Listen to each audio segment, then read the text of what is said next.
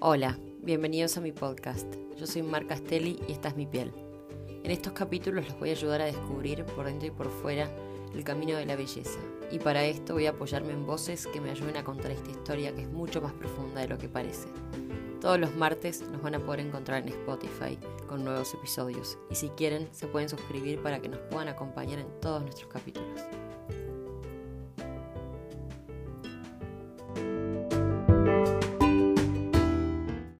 El capítulo de hoy estamos con Flor Hinchuk, la fundadora de The Chemist Look, que para quienes no conocen es una marca de productos para el cuidado y tratamiento de la piel con fórmulas químicas aplicadas a la cosmética.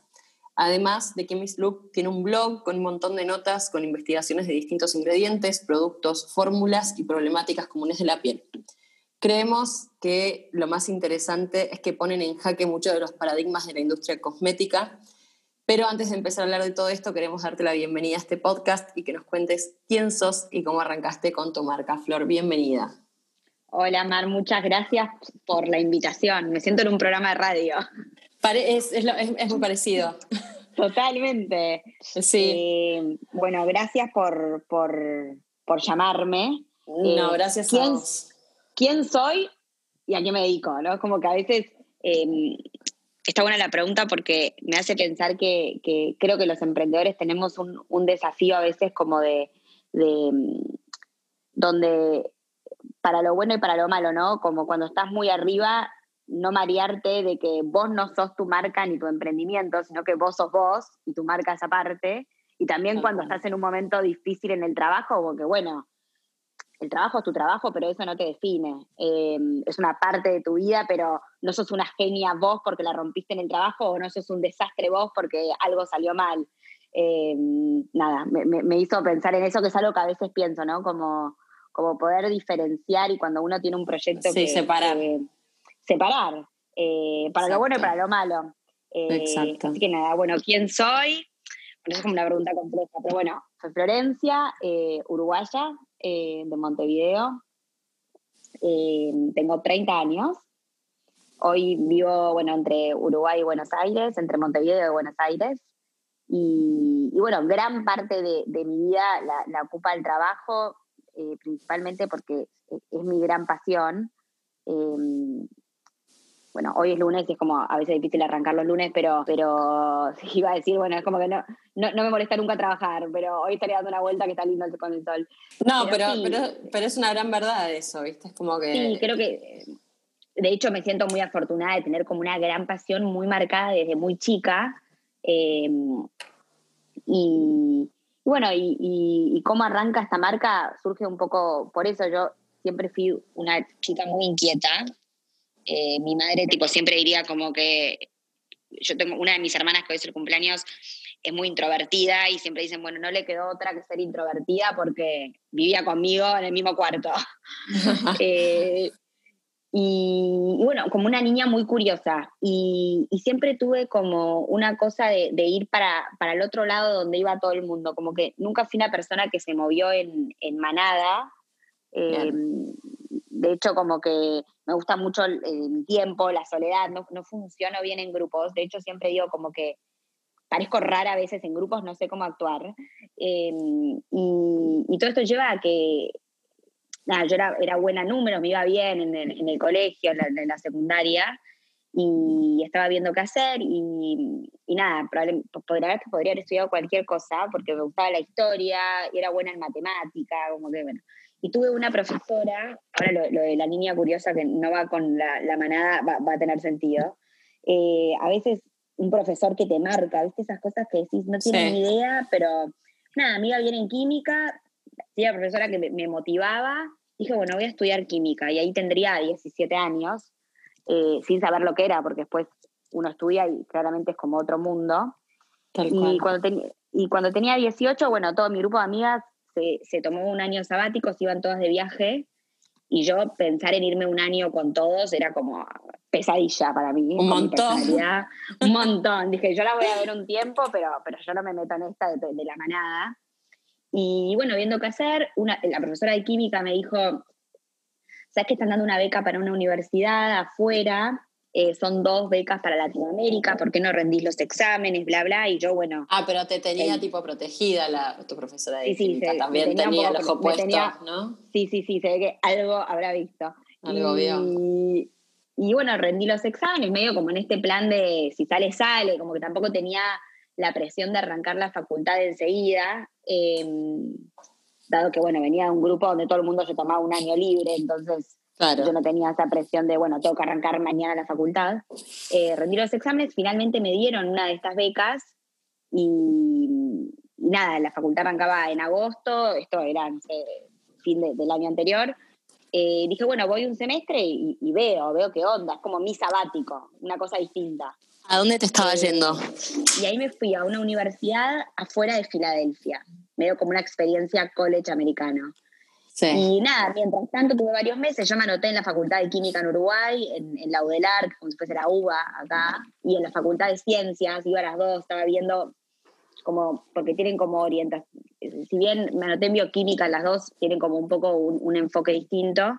Fui a la facultad, me gustó, me terminé de convencer de que era lo que iba a hacer, y finalmente me fui. Bueno, ese semestre fueron siete años al final. siete años, no. Sí, un montón. Eh, que de hecho me terminé volviendo medio como en una por una relación. Bueno, uno al final las decisiones las toma por uno mismo, ¿no? Pero fue lo que me, lo que me impulsó. Em, toda mi, carrera está marcada por, por, muchos por muchos novios distintos. Y eso ya, tipo, fue, cuatro novios atrás, cinco novios atrás.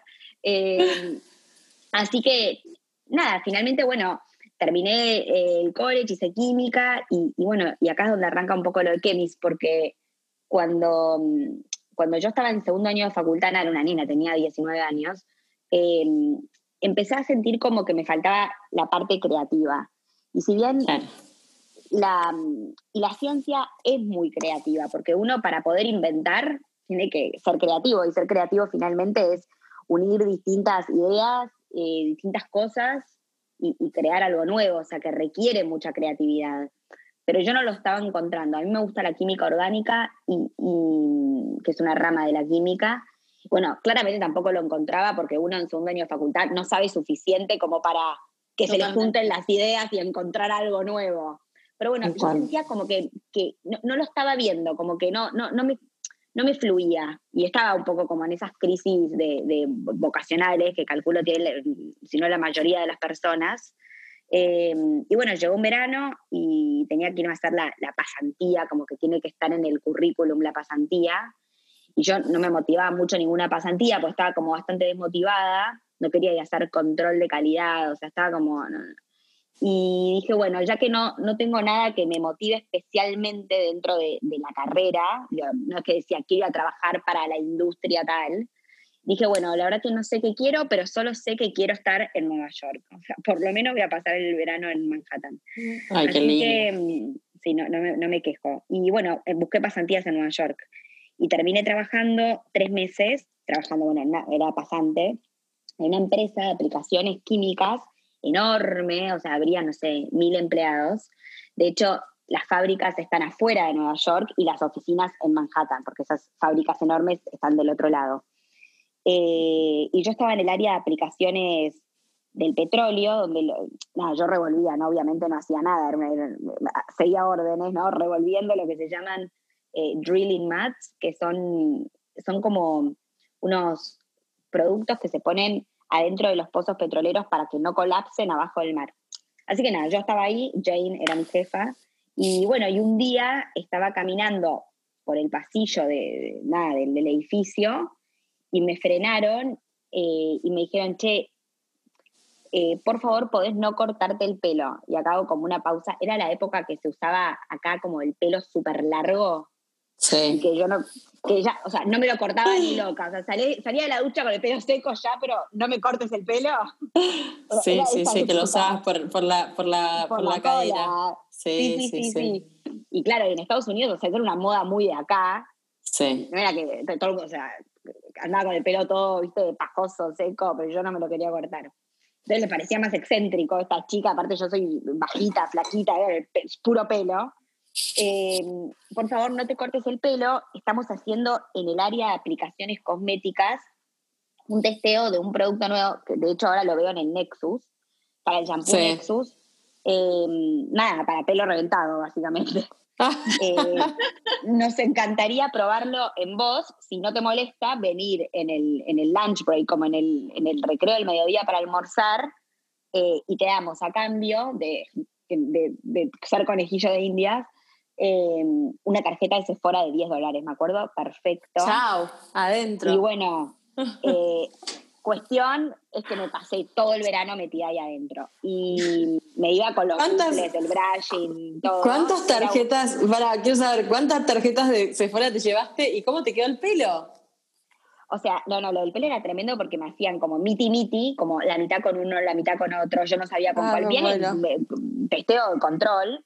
Me iba todos los días con un brushing tipo bucles, todo increíble. Nada, me iba de tarjeta de Sephora todos los días. Yo, fanática, enferma, siempre me gustó el mundo del maquillaje y siempre me gustó el mundo de la cosmética. Siempre. O sea, de hecho, para mí eso era como, era estar en Disney que me den esas tarjetas.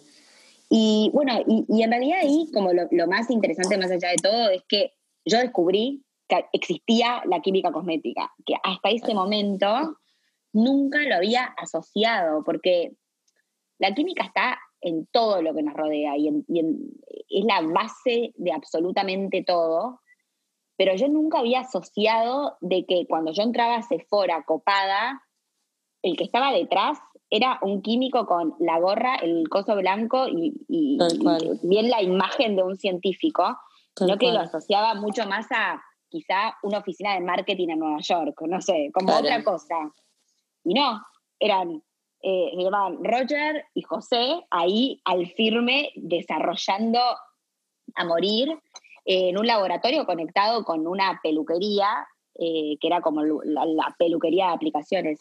Y para mí eso fue un punto de inflexión, o sea, fue un antes y un después. Yo dije, Absoluto. listo, me voy a dedicar a esto, menos mal que me comí esta carrera o que me estoy comiendo esta carrera. Eh, porque no podría hacerlo si no, y ya está, me voy a dedicar a esto. Es como que todo me hizo sentido.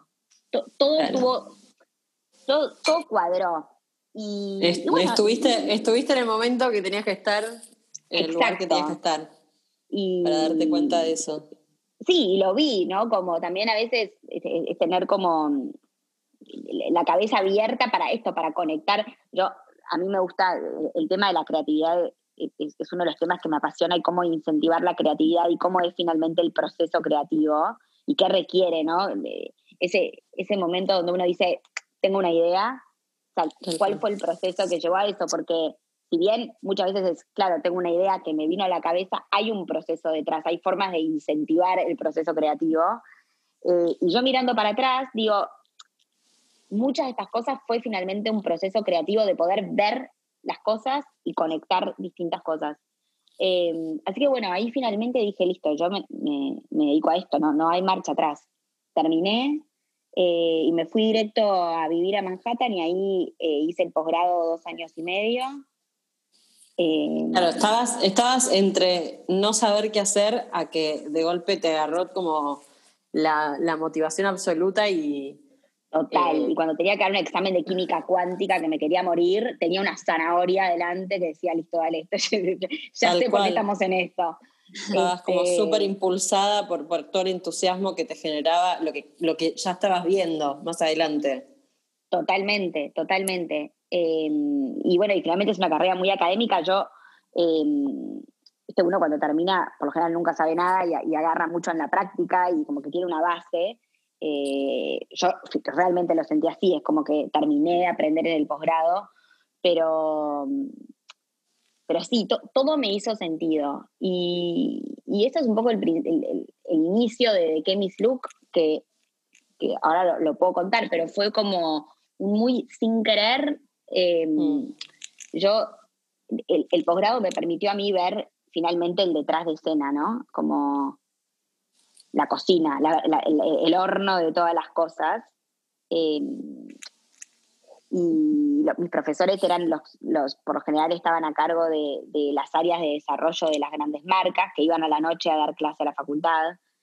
Y, veíamos todo, absolutamente todo, desde los últimos activos a los claims, me acuerdo cuando se, cuando una de mis profesoras eh, era la que había desarrollado el, el Ecamsule, que es el Ampelios, que es el filtro solar que se usa en la Roche. Entonces veíamos todos los estudios y los comparativos y mucho de, la verdadera cocina detrás de todo. Y, creo que uno cuando, cuando, especialmente cuando hace un posgrado, tiene como otra responsabilidad otra motivación, ¿no? Que ya no es estudio para salvar un examen, sino que uno estudia porque, bueno, se quiere dedicar a eso y quiere saber realmente. Tal cual. Empieza a tener, empieza a tener como cierta base de conocimiento que le permite empezar también a formar su propio punto de vista, ¿no? Que ya no es solo leo, aprendo, rindo, sino que empezás justamente a este proceso de conectar, cuestionarte o formar un poco tu, propia, idea. o tu propia visión del tema. Em, y de hecho yo, uno de mis más amigos hasta el día de hoy se llama Ramón, yo estudié el posgrado con él, y teníamos visiones, cada uno, viste, él, se fue enfocando mucho más a, todo lo sensorial de producto, que a mí nunca me importó, y yo estaba obsesionada con la efectividad porque yo hacíamos los productos para nosotros, y yo le decía, él era español y me decía, pues, ponle esto que como que queda, y yo le decía, no me importa, no me, interesa. a mí dame un pachuque que funcione, que no me importa, ¿no? Y como, claro y, hasta el día de hoy a veces tenemos problemas con temas sensoriales de, productos, ¿no? ¿Cómo hago? Esto queda como demasiado pegoteado, y yo a veces le consulto porque sé que es como él que se enfocó mucho en, ese aspecto del... Y, yo de repente le digo, che, mira que esto es tremendo, y bueno, y empecé así a formar un poco mi, punto de vista, ¿no? Y a ver todo, y una de las cosas que a mí me quitaba el sueño era... Eh, bueno, la pasión por la, por la biología, porque estudias mucha fisiología y, mucho, que va mucho más allá de, del anti-age y la línea de expresión. O sea, yo siempre digo que soy una médica frustrada, a mí me apasiona, bueno, cómo hacemos para entrarle a la piel, las células, cómo funcionan, cómo se desarrolla, dónde tenemos células más. O sea, hay como todo un mundo mucho más relacionado a la biología que a mí me apasionaba. Y después ver que siempre tuve esta personalidad como más de, de cuestionar, de, che, ¿por qué? curiosa. ¿Por qué esta crema vale 500 dólares y esta crema vale 50? Salen de la misma fábrica. ¿Por qué eh, estamos viendo todos estos desarrollos que nos vienen a presentar como estudiantes de lo último, último, último y sabemos que no los vamos a ver en un producto terminado en la farmacia por cinco años? ¿Por qué pasa tanto tiempo? ¿Y encontraste eh, las respuestas a todo eso? La fui encontrando bastante, me sigo investigando y sigo, pero sí, o sea, fui entendiendo cómo funciona la burocracia dentro de las grandes empresas, los tiempos. Empecé a entender cómo funcionaba la industria en general, más allá de la parte de desarrollo. Bueno, ¿por qué demora tanto tiempo? Y porque hay empresas enormes y porque se gasta un montón de dinero en campañas de marketing hasta que no se le saca el jugo. No es que, bueno, y en seis meses lo que, lo que invertí en todo esto, ahora digo que el producto podría haber sido mejor y lo reformulo. O, un producto que no funciona y que lo distribuís globalmente, no puedes decir, che, ay, arriesgué porque pensé que estaba bueno y después me di cuenta que en tal mercado no funcionaba. O sea, eso hace que todos los tiempos de todo sea tanto más lento que finalmente demora. Y también pasa que cuando se lanza un producto y se le invierte mucha plata, hay que sacarle jugo a ese producto y hasta que no me setan las ventas, no se cambian. Entonces, eso hace que haya como una brecha entre lo que es la tecnología y la innovación y el producto terminado. Que, ojo, y yo siempre lo aclaro, yo le tengo un respeto a las investigaciones que hacen las marcas grandes. Son impresionantes, tienen equipos de desarrollo increíbles, yo tengo amigos trabajando, o sea, no, no. Pero después los tiempos, o sea, es, otro negocio, los tiempos son otros. Es que sí. Este, Justamente ayer hablábamos eso con Angie, de, por ejemplo, que Steel ahora sacó el Advanced Night Repair en su versión clean. Y digo, como lo que tardó Steel Lauder en, renovar y reformular su producto más icónico y pasarlo a un producto clean, ¿no? Que date cuenta que no es que se acaban de dar cuenta que lo clean se usa. no. Ellos, lo identificaron hace, hace, años. por lo menos mm. que esto tenía que cambiar. Exacto. sí, es lento, es lento.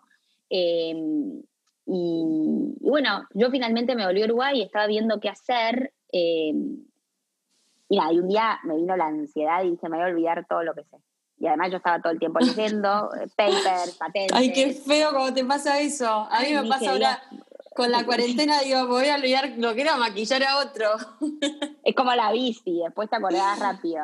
Obvio. Eh, y, y, nada, y también tenía como toda esta información y yo tengo una personalidad muy obsesiva, entonces como que todo el tiempo como en la búsqueda de la mejor fórmula y si no lo logro es como y cómo lo puedo mejorar y como esta obsesión por tener siempre como la última y mejor versión de todo, todo estos días leyendo papers, todo el día en PubMed, todo el día revisando patentes que ya se podían usar, etcétera. Y dije, bueno, eh, voy a poner toda esta información en algún lado como para ordenarla en mi cabeza porque ya casi que no puedo dormir, entre que me voy a olvidar de todo y que no sé cómo ordenar toda esta información. Claro. Entonces, nada, empecé a escribir y así surgió de Miss Look. O sea, me río de pensarlo porque parece como un chiste, pero de Miss Look surgió así. Surgió como un blog de notas mío, literal. Eh, no era un blog como que con colores y portada, era blanco y negro, o sea, cualquier cosa. Em, donde yo ponía mi punto de vista sobre la industria y, también recopilaba papers, me, me, anotaba las referencias de las cosas que estaba leyendo. Eh, y se volvió eso, como un blog científico, pero bastante accesible en la forma de comunicar. Como que no, era las, no eran los cinco productos que tenés que conocer. Eh, de hecho, para, para, bajarlo más a tierra, por ejemplo, me acuerdo que arranqué con, con dos fotos de la parte de atrás del producto, ¿no? Como del INSI, que es, el listado de ingredientes, de una marca que tenía el mismo producto para ojos que para rostro, y todo justificándolo con los ingredientes, y cómo era igual, y las concentraciones, y bla. Eh, así que era como un poco polémico. y, así empezó, y empezó, y se armó una comunidad alrededor de ese blog. Eh, yo estaba todo el día contestando preguntas y, revisando fórmulas, pues no es que me sé las fórmulas de memoria. Eh, y nada, y un día decidí lanzar producto decidí lanzar producto por varios motivos, ¿no? Primero, un poco la gota que derramó el vaso fue una chica que leía el blog que se casaba y se casaba en una semana y le apareció un brote y me escribió qué me puedo comprar y yo no, no había, ahora hay mucho más producto. Esto fue hace cinco años. Eh, yo digo como que el skincare hoy es como ser flaca en los 90, es como que se volvió casi como una obsesión, que me parece hasta casi un poco tóxico, ¿no? Pero es como que no, no puedo tener un grano, o sea, es como a mí me sale un grano y digo, chicas, no puedo filmar un video porque tengo un grano, pero ¿qué significa? No me puede salir un grano. ¿no? Es como que se volvió esa cosa de, bueno, como ser flaca en los 90, digo, es lo mismo. Ahora tener la piel bien es como el nuevo. Y, dijiste algo muy similar, dijiste algo muy similar a lo que dijo Lucas Ponti en otro de nuestros podcasts. Me encanta porque ¿Sí? Sí. ¿Qué tal? Sí, ahora dije, ¿sabes qué? Voy a grabar un video con un grano. ¿Qué voy a hacer? Tengo un grano. ¿Por qué no puedo tener un grano? O sea, ¿qué, qué, onda? Total. así que, o sea, entiendo que trabajo de esto y por lo general tengo que tener la piel bien y bueno, es mi trabajo. Pero, pero también es lo normal, ¿no? Como me está poniendo la menstruación o estoy estresada, me salió un grano, sí, me salió un grano. Olvídate. Y, y no sé qué venía con todo, no sé, ya no sé qué venía con todo esto. Bueno, bueno, vino esta chica, ahora está lleno de productos cosméticos, pero hace cinco años no había, por ejemplo, ácidos, que hoy todos conocemos ácido glicólico, o cualquier persona que trabaja con la, con la piel. Hace cinco años, que no parece hace tanto, pero, pero hubo un cambio muy grande en la forma de consumir cosméticos en los últimos años, eran productos que uno conseguía solo a través de un dermatólogo, no eran activos de uso diario democratizados, por decirlo así. Claro. Em, entonces yo le dije, para mí deberías usar tal ácido y tal ácido, que claramente no es que iba a la farmacia y los conseguía en, así nomás. Eh, y le dije, ¿sabes qué? Pasa por mi casa que yo te doy. Y le di mío. Y ahí dije, bueno, tengo que empezar a hacer producto. Además, yo me estaba quedando sin, en Uruguay no había nada, porque es de vuelta, yo ahora me quedo sin productos de Kemis acá en Buenos Aires y, tengo lo que comprarme y consigo ácidos y consigo cosas, consigo vitamina C, pero hace cinco años no era tan así. Entonces, bueno, arranqué y así arrancó y, y así siguió. Y ahí está la historia, Mar. o sea, fue todo como por accidente. Fue todo por... Bueno, el otro día di una charla de emprendedurismo en, la universidad en, Montevideo, por Zoom, obviamente, eh, y, surgió un poco esta pregunta, ¿no? El por accidente. Yo creo que fue por accidente en el sentido de que yo nunca arranqué de Kemis Look diciendo voy a hacer, Voy una, a hacer marca una marca, directo al consumidor con tal y tal característica. Se fue dando de manera orgánica, eh, yo no arranqué pensándolo, pero en esta charla de emprendedurismo yo decía, yo siempre supe que iba a hacer algo. Y, un ejemplo muy claro para mí de eso es que yo antes de venirme a Uruguay, un año antes, eh, que no sabía ni que me iba a volver a Uruguay, tenía 25 años, a los 23, ponele, no sé, eh, yo armé un, un depósito habilitado por salud pública, que sería como en MAT acá, Sí. que demora Sí. un año más o menos en darte las habilitaciones. Yo lo armé en Uruguay, o sea que cuando yo llegué, yo tenía ese depósito armado. O sea, que yo Claro. no tenía ni idea de lo que iba a hacer, ¿eh? Pero dije, yo por las dudas lo hago, porque algo voy a hacer. O haré mis productos, o haré esto, o haré lo otro, pero voy a hacer Claro, lo tenías, industria. lo, lo tenías ahí en el rabillo del ojo y, y- y- y no algo lo largabas. Algo voy a hacer porque es lo que me gusta. Yo ya sé que esto demora mucho tiempo, lo adelanto. Eh, entonces, fue orgánico y por accidente, porque no sabía que iba a aprender así, no lo fui planeando. Ahora hago un blog de contenido y después de que tenga la comunidad arranco a vender. No, no, no fueron, Claro. ese no fue como el proceso en mi cabeza.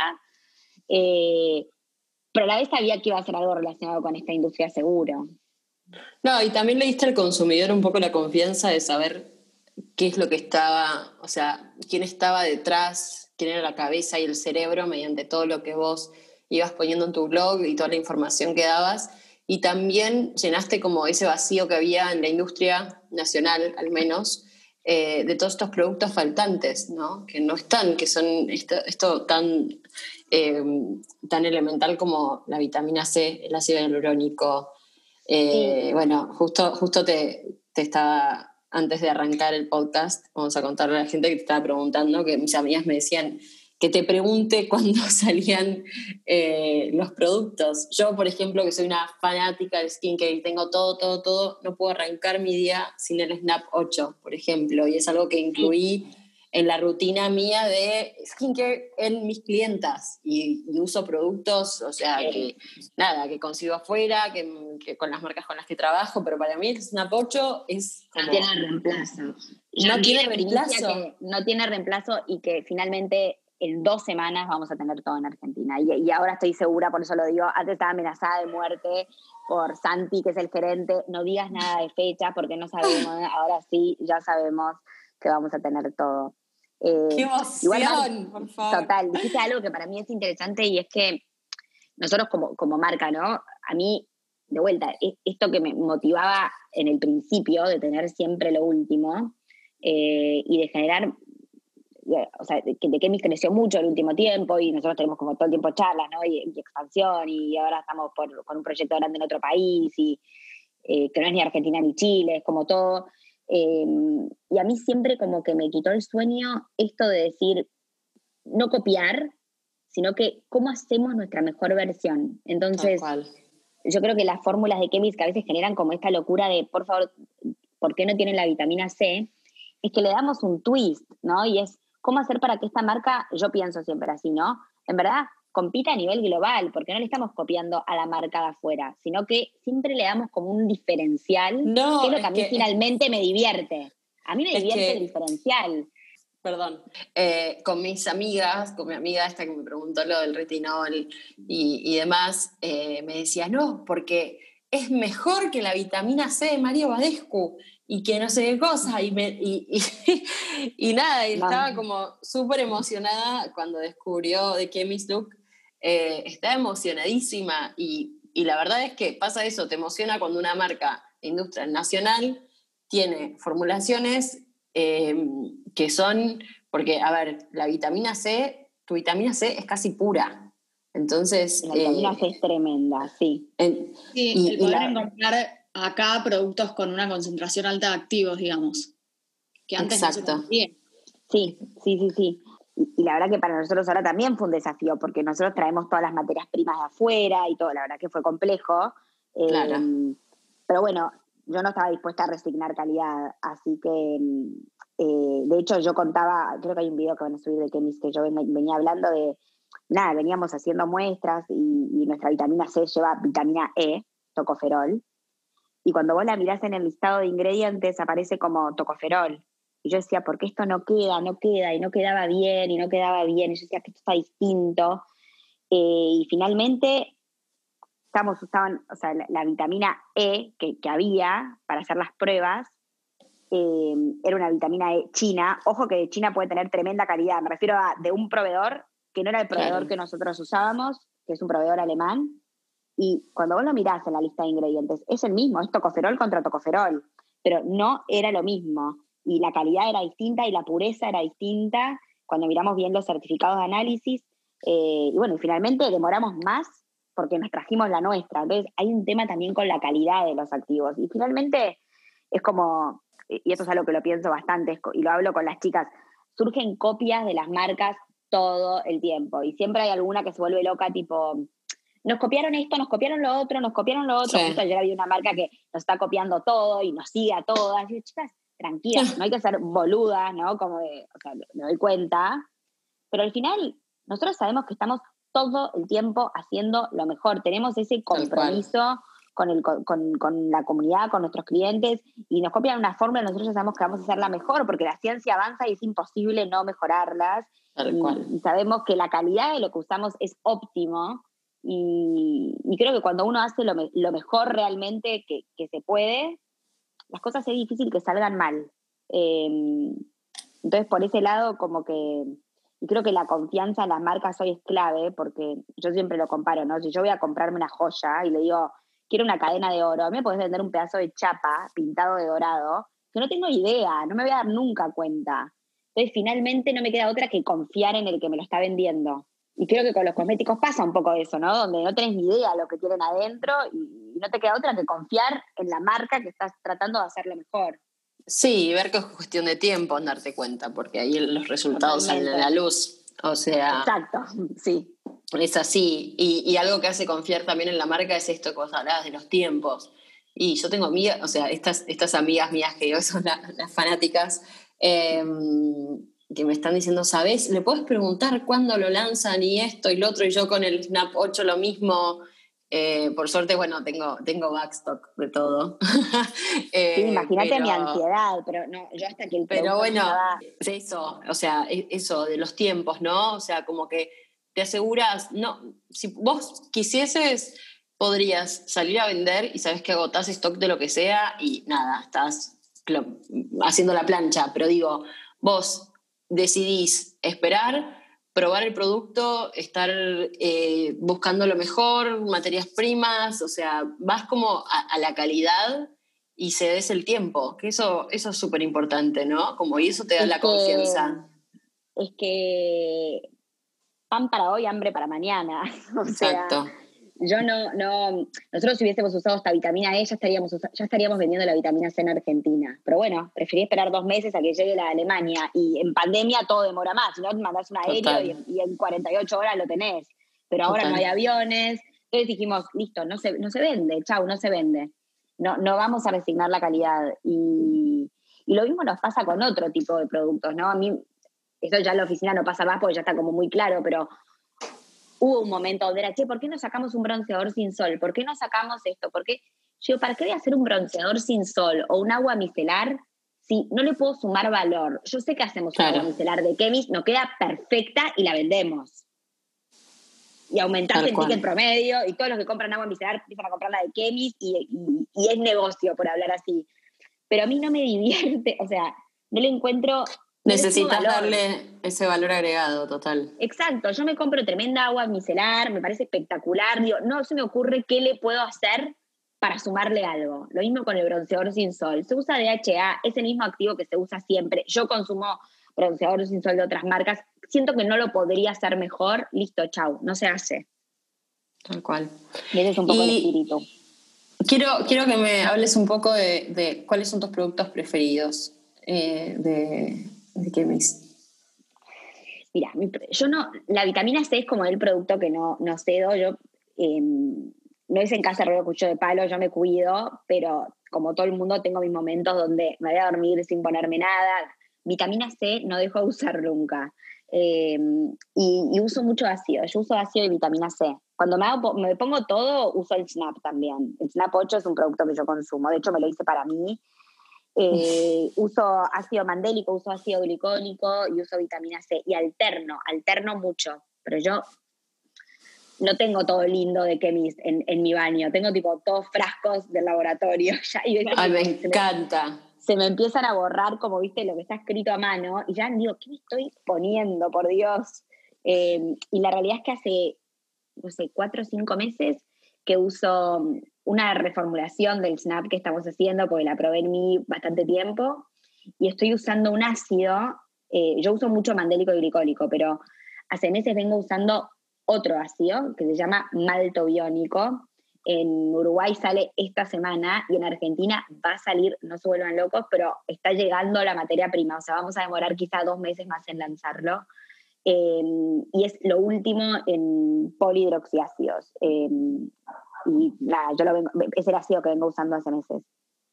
Y, y, y, hablando un poco de esto de Uruguay, ¿no? Porque hoy están en auge los productos con THC y CBD y mm, vimos que hay una nota de esto en su blog. ¿Y ustedes están pensando en implementar alguno de sus productos, eh, ya que en Uruguay está legalizado el cannabis? Eh, ¿Sirve? Lo, lo, tienen en mente? Acá en Argentina la verdad es que no se podría comercializar porque, eh. Nunca me motivó, o sea, te digo la verdad, nunca lo vi como, yo nunca haría una línea de cannabis porque el cannabis está de moda o el THC, no, ni sé, nunca se me ocurrió, es como, mostrarme el activo que tiene tremendo efecto, venga del cannabis, venga, lo tenemos en cuenta full, pero nunca se, nunca me o sea, nunca se me dio como somos una marca uruguaya, empecemos con este tema porque está de moda. O sea, yo, viste, nosotros no hacemos una línea con tal activo, es como y eh, de hecho en el laboratorio donde nosotros fabricamos en Uruguay tienen todas las licencias eh, y deben ser como, creo que deben ser los número uno en temas de cannabis en, en, Uruguay. Y ellos sí están muy metidos y lo hemos hablado, pero yo hasta ahora no, no me... No me terminé no te convenciste. Esa es la realidad. No me terminé de convencer. Creo que falta todavía, o sea, tendríamos que conseguir extractos muy limpios. Es algo que pasa mucho con, con los productos naturales, que yo a veces soy como más sé que no me gustan los eh, estos de hacer mucho en tu casa o medio de, experimentar o de porque los extractos siempre tienen el extracto que vos querés, ¿no? La, molécula que vos querés y arrastra un montón de cosas más, o sea, hay que asegurarse bien la pureza. Hay cosas de, que se sabe que funcionan, pero que también podría ser contraproducente. No sé, nunca se me dio mucho por el tema aún, hasta, hasta lo que estudié. No soy una idónea al tema tampoco. Bueno, bárbaro.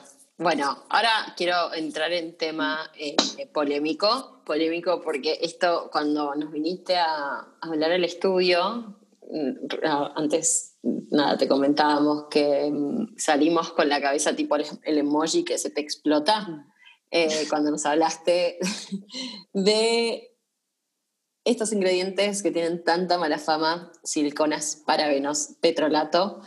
Eh, bueno, te voy a dejar explayarte porque, nada, eh, ahora, ahora que tenemos toda esta moda clean y demás, y son, es como, nada, o sea, hablas de estos productos y es como, sos el demonio, ¿viste?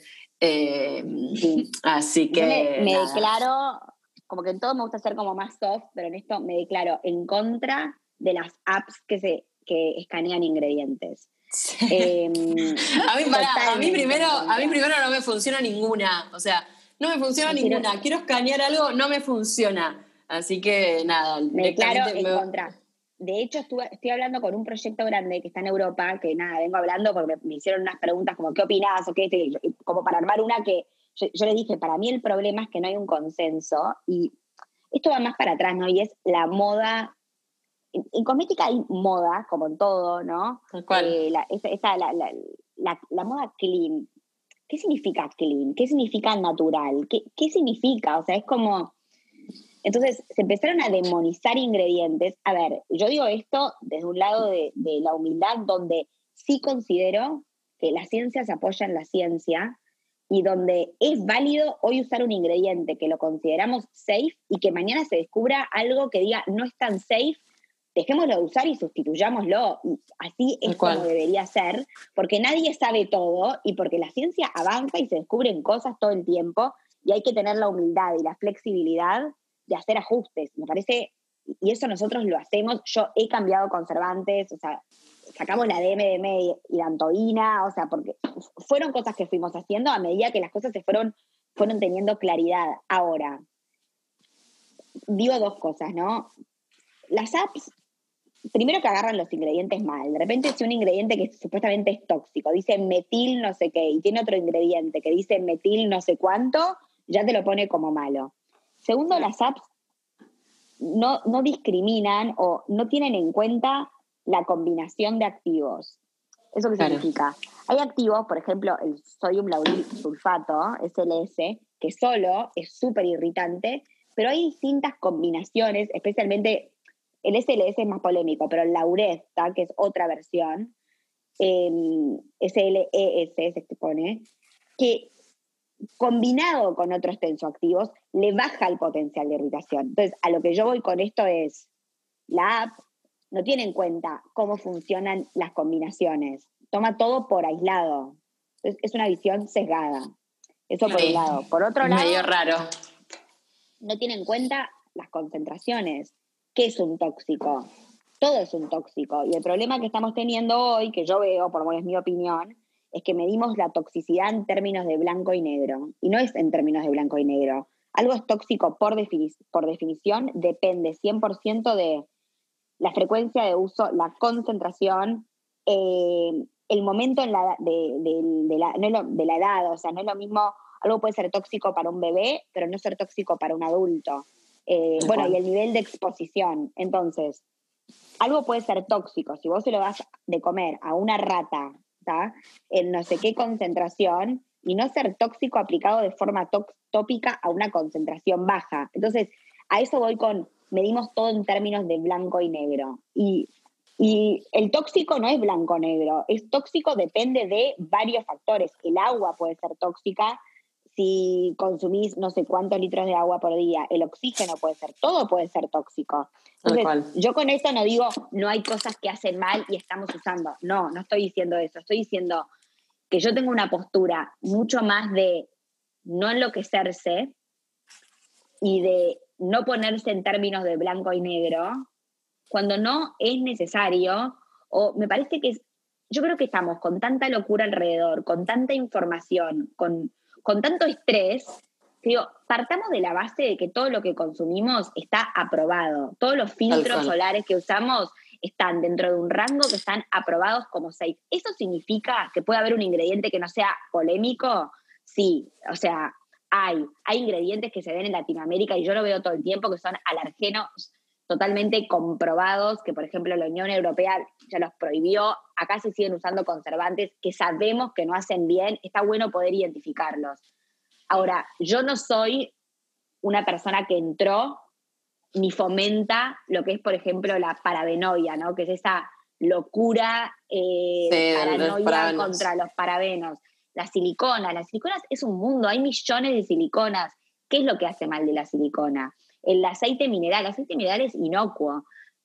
Entonces, yo tengo una visión mucho más moderada de, todo este tema, eh, decide tener identificados ciertos ingredientes que ya están prohibidos en varios lados y quizá hay reglamentaciones que van más atrasadas, pero de no entrar en una locura. Y mm, los productos de Kemis, y esto es como cómico, porque yo podría poner que los productos de Kemis son naturales. Nunca lo hice. Eh, no sé, esta moda es una cosa que nosotros debatimos mucho internamente, ¿no? Saquemos tal ingrediente porque tiene mala fama. Entonces, ¿qué hacemos? ¿Lo sacamos o educamos en por qué lo seguimos dejando? Tal cual. Eh, muchas marcas que se definen como sin parabenos, sin aceite mineral, sin estéreo, ok, pero ¿con qué? ¿Qué es lo que tienen? Porque hay muchas cosas que son obviedades. No debería ser el diferencial. O en base a qué? Bueno, pero, pero, pero, perdón, es como las marcas que te ponen tipo cruelty free, no testeamos en animales, testean. Es como, es lo mismo yo, bueno, esto es un poco como todo el, mismo, el, mismo rollo, ¿no? El cruelty free nosotros ahora lo sacamos de la web eh, y pusimos no testeado en animales. ¿Por qué? Claro. Porque imagínate lo mismo que una torta, ¿verdad? Yo te digo, bueno, Mar, vos para hacer una torta necesitas harina, azúcar, chocolate. Perfecto. Compras azúcar, harina, chocolate, lo mezclas, haces tu torta y la testeas en mí. Flopito más de probar la torta. No se la damos al perro, se la, das a mí. No es testeado en animales, ¿está? es cruel, y entonces vos pones cruelty free. Cruelty free es un término que no está regulado. Entonces, Claro. vos sabés si la harina fue testeada en animales o si el chocolate fue testeado en No tenés ni idea. Entonces, Claro. te puede importar y lo podés averiguar. Pero hay muchas, muchas marcas que usan el término cruelty free porque el producto final no está testeado en animales. Entonces, Claro. nosotros ahora eh, tenemos, pusimos no testeado en animales, hicimos un escaneo de todas las materias primas y sabemos que nuestras materias primas tampoco están testeadas en animales. Yo creo más en dejar las modas de lado y ser más auténtico en lo que a uno le importa de verdad. O sea, yo- a mí me interesa poner que mi producto es cruelty free o me interesa de verdad que sea cruelty free. Entonces hay que Tal ir un cual. paso más atrás. No es solo lo revuelvo, lo pongo ahí y chau. Tal cual. Y, y- y bueno, y ahora estamos empezando un proceso de, de certificación internacional que lleva mucho tiempo porque nosotros tenemos que pedirle a cada proveedor de cada materia prima, o sea, más de 100 materias primas, que nos pasen todos los certificados, o sea, lleva mucho tiempo. Y mientras nos sentimos más cómodos poniendo no testeado en animales, pues yo creo que también el cruelty free se volvió un término bastante bastardado. Eh, y, y así un poco con todo, ¿no? El, el cruelty free y, y con el tema de- del clean. O lo- yo, y, y lo vengo hablando mucho con mi equipo porque es, es un proyecto que yo vengo, de hecho arrancó la cuarentena y yo arranqué con este proyecto y fui para adelante y fui para atrás y empezamos a decir que somos naturales, no lo decimos, el mundo va para ahí, ¿qué hacemos? ¿no? O sea, es una- un debate que yo tengo conmigo misma todo el tiempo. Y finalmente llegamos como a un lugar en donde yo también me sentía cómoda, que es decir, nosotros no vamos ni a la moda natural, porque de hecho para mí ser natural puede hasta ser malo, no siempre, ¿no? Ser natural no es bueno, puede ser bueno, puede ser malo. Eh, no paramos, yo no paro de ver extractos que tienen lleno de esto que decía, lo que vos querés, pero también 400 de lo que no querés. Eh, entonces, yo me siento más cómodo con ir hacia lo sustentable, que no es lo mismo que natural. Eh, nosotros ahora, por ejemplo, yo no tengo nada en contra del propilenglicol, un ingrediente que está bastante con mala fama, es un solvente, yo lo uso en nuestros productos, y lentamente en Uruguay nos estamos pasando al propanediol, en Argentina lo vamos a hacer después, es un derivado del azúcar, porque demora también en llegar más la materia prima y todo. Pero, ¿por qué me voy a pasar? Porque es más sustentable el proceso en el cual se consigue el propanediol que el propilenglicol. No porque uno sea tóxico y el otro no sea tóxico. ¿Me Entiendo. Es, es Sí. distinto Sí. es distinto. Y también hay muchos procesos que yo creo que quizá ahora con COVID o lo que estamos viviendo, donde la ciencia agarra como, che, que sea de tecnología no es malo. La biotecnología puede ayudar, no, es que contamina. Y, hay procesos que, que mu- muchas cosas a veces son más puras y mejor para la piel cuando se hace un proceso sintético que cuando se, se extrae natural. Sí, Y- igual, igual está todo muy estigmatizado, como que Súper. nada, la gente creo que está como educada a repetir como loro a veces sin tener la información a mano de lo que realmente, o sea, cómo, cómo es esto, o sea, todo en su justa medida, todo en su justa eh, proporción y, y esto Sí, de todo es tóxico, todo tiene toxicidad. El- el- Por eso el yo tema- digo, el tema de la confianza finalmente, entre tanta información, se vuelve como, bueno, en, en alguien tengo que confiar porque, ¿no? Es como cuando uno va al médico cual. y tiene 10 opiniones distintas. Bueno, ¿qué hago? Bueno, a uno tenés que escuchar y al resto de... Porque es difícil, si no, está, está lleno de información. lleno. Y, y yo, y yo también creo mucho en, en esto de la humildad de decir, encontré algo mejor, cambiémoslo, salió tal cosa, ahora no creo en estimular la locura de- de- del extremo, porque creo que ya nos alcanza con todo lo que vivimos como para volvernos locos con eso. Total, totalmente. Flor, hay eh, algunos ingredientes que vos sí evitás, eh, que son el alcohol, el perfume y aceites esenciales. Yo evito full alcohol y fragancia, eso sí, full, pero porque son, porque generan alergia e inflamación.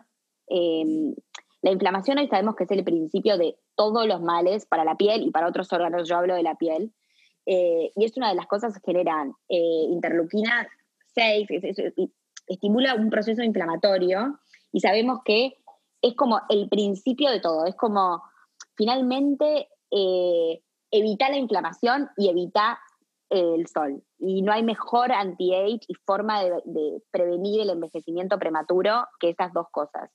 Y, la fragancia, y sí, genera, no, suma nada, es puramente sensorial, y, genera inflamación subclínica, que es la inflamación que no se ve.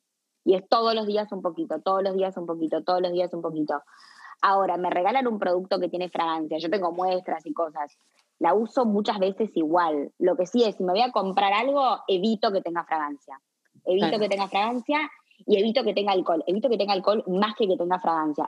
Yo productos, cuando alguien me viene a preguntar, no sé, una amiga y me dice, che, tengo estos tres productos, ¿qué hago? Digo, tiene fragancia, la próxima buscate uno sin fragancia, seguirlo usando. Cuando veo que el alcohol está en los primeros cinco ingredientes, es la única vez que digo, chao, no lo uses más. El resto soy de vuelta flexible y como no creo en ser tan extremo, pero con el alcohol soy bastante extrema, porque es pésimo para la piel, deshidrata, daña y genera inflamación. Perfecto. Bueno, eso está bueno tenerlo en cuenta. Me acuerdo que en un momento eh, yo hacía muchos vivos y, la gente mm, me preguntaba, me, me, comentaron que había una, no sé, una maquilladora no sé, alguien, influencer, con muchos seguidores, que decía que se ponía alcohol en la cara.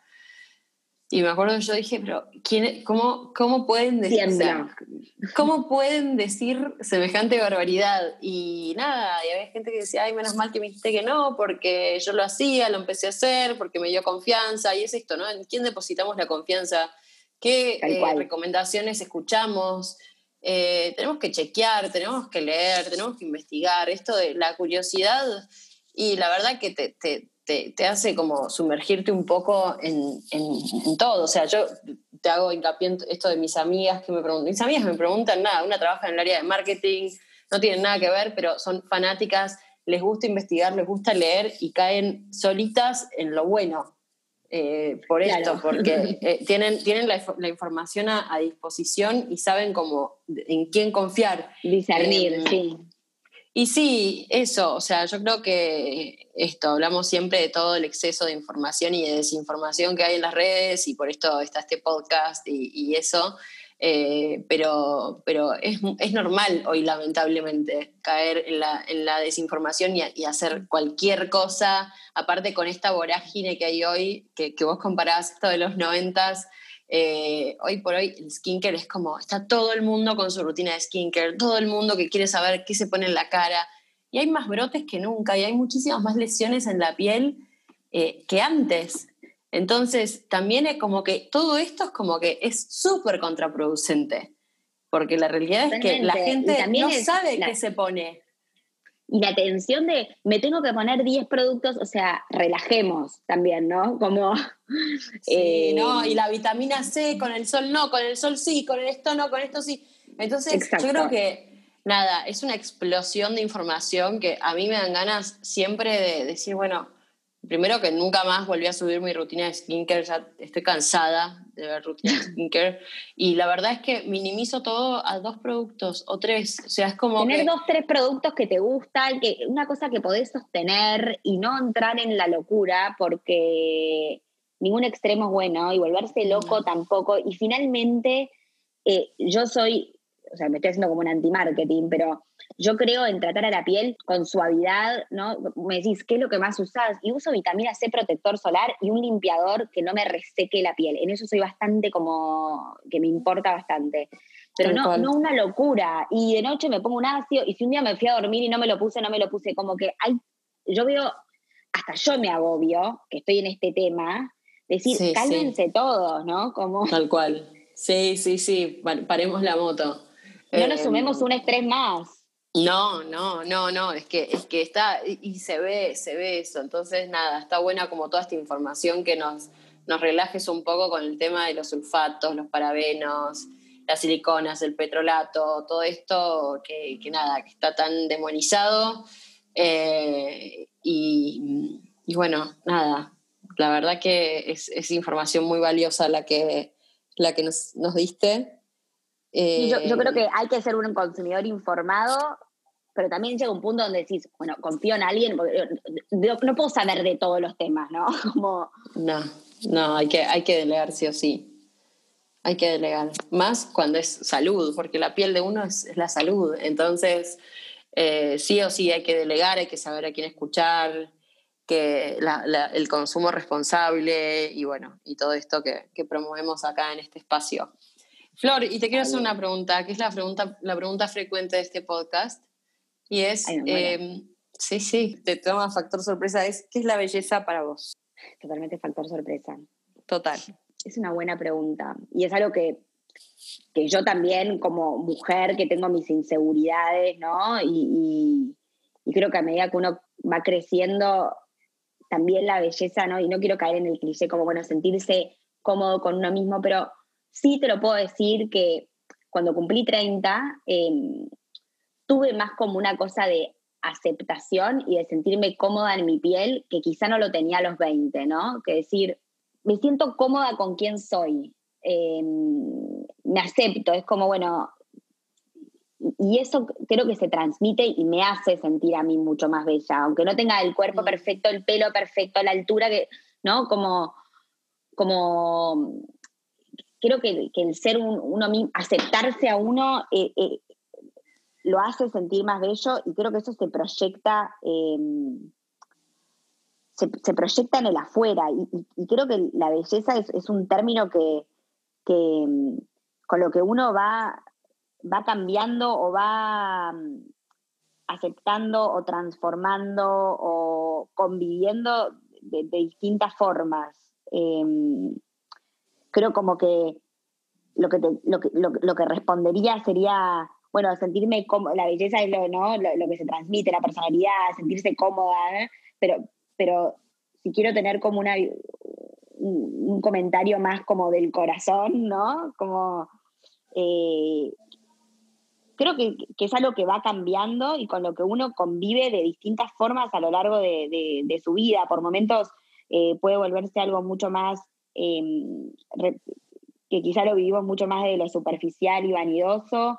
Por momentos eso puede apagarse y, podemos conectar con la belleza totalmente desde otro lado, ¿no? Como la, em, y, creo que también es parte de, de, de ser humano, ¿no? Como tener momentos en donde, bueno, uno conecta más con, lo superficial, o por momentos uno conecta más con lo espiritual, eh, pero creo que finalmente lo importante es encontrar ese punto en donde uno se siente bien. Y si ahí me preguntas, yo lo puedo comparar conmigo como, bueno, mis 20 versus mis 30, em, creo que ahí hay como una gran diferencia y es al que no le gusta, chau, ¿no? Como que amarse más a uno mismo y aceptarse más como es. Y, creo que siempre tenemos cosas para cambiar y mejorar, pero también un montón de cosas que quizás no hay que cambiar tanto, sino aceptar más. Eh, y no lo pienso solo en términos de, belleza, sino en términos de, bueno, esta es mi personalidad y esto no tengo por qué cambiarlo, soy así y lo acepto así y al que no le guste, chau. Eh, y hay cosas que sí podría mejorar y creo que, las relaciones te van mostrando eh, cosas de, uno mismo, ¿no? Que también está bueno poder verla, porque si uno piensa que hace siempre todo bien, nunca aprende. Pero creo que uno va como sintiéndose eso, ¿no? Como conociéndose más y sintiéndose más cómodo todo, con su cuerpo y con, su forma de ser, y con lo que le gusta, y con lo que aprecia, y con lo que no aprecia. Em, y, finalmente entendiendo quién, quién sos y qué es lo que te hace feliz. Me encantó. Me encantó, Flor.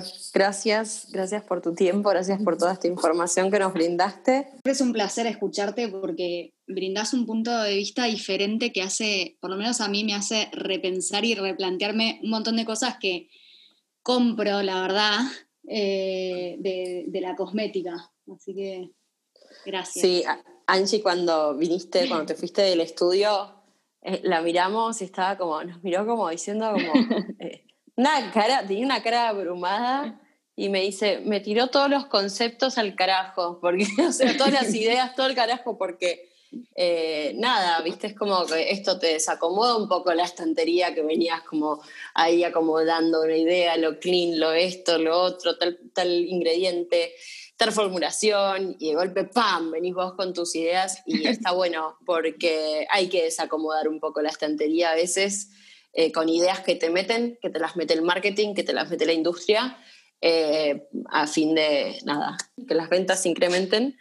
Eh, y bueno, y nada, y nosotros caemos. Así que. Y yo, va también como para cerrar, como que creo, muchas salas que vengo dando estos meses y todo es como, creo que está, ¿no? Y, que no significa, y que no te importe nada, yo me dedico a esto y me, apasiona, y estoy todo el día leyendo y reformulo y todo, pero creo que finalmente es como un año en donde decís, paren con toda esta información, o sea, dejen relajar un poco, no, no, no se puede saber de todo, o sea, estamos todos como como creo que también es una responsabilidad cuando uno tiene el micrófono al menos por un rato, como decir, cálmense, o sea, nadie se está intoxicando, no pasa nada, no es tan grave, no puede salir un grano, puedes irte a dormir un día sin ponerte los 10 pasos de la rutina, está todo bien. y, a mí me pasa todo el tiempo. así que bueno, nada, eso. Bueno, el marketing acá. No, bueno, está bien. Estamos, estamos igual, eh, está todo el mundo esperando a que salgan todos tus productos reformulados. Me incluyo. Están buenísimos.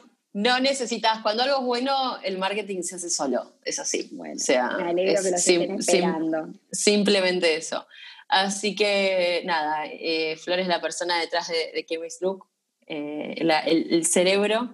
Eh, con toda esta información, así que tienen, les dejamos en complemento su blog, que lo vamos a dejar en historias, así que nada, muchísimas gracias. Gracias a ustedes. Gracias, muchas gracias Flor, muchas gracias Angie. Un placer, Mar, como siempre. Como siempre, y nos vemos la próxima con mucho más diario.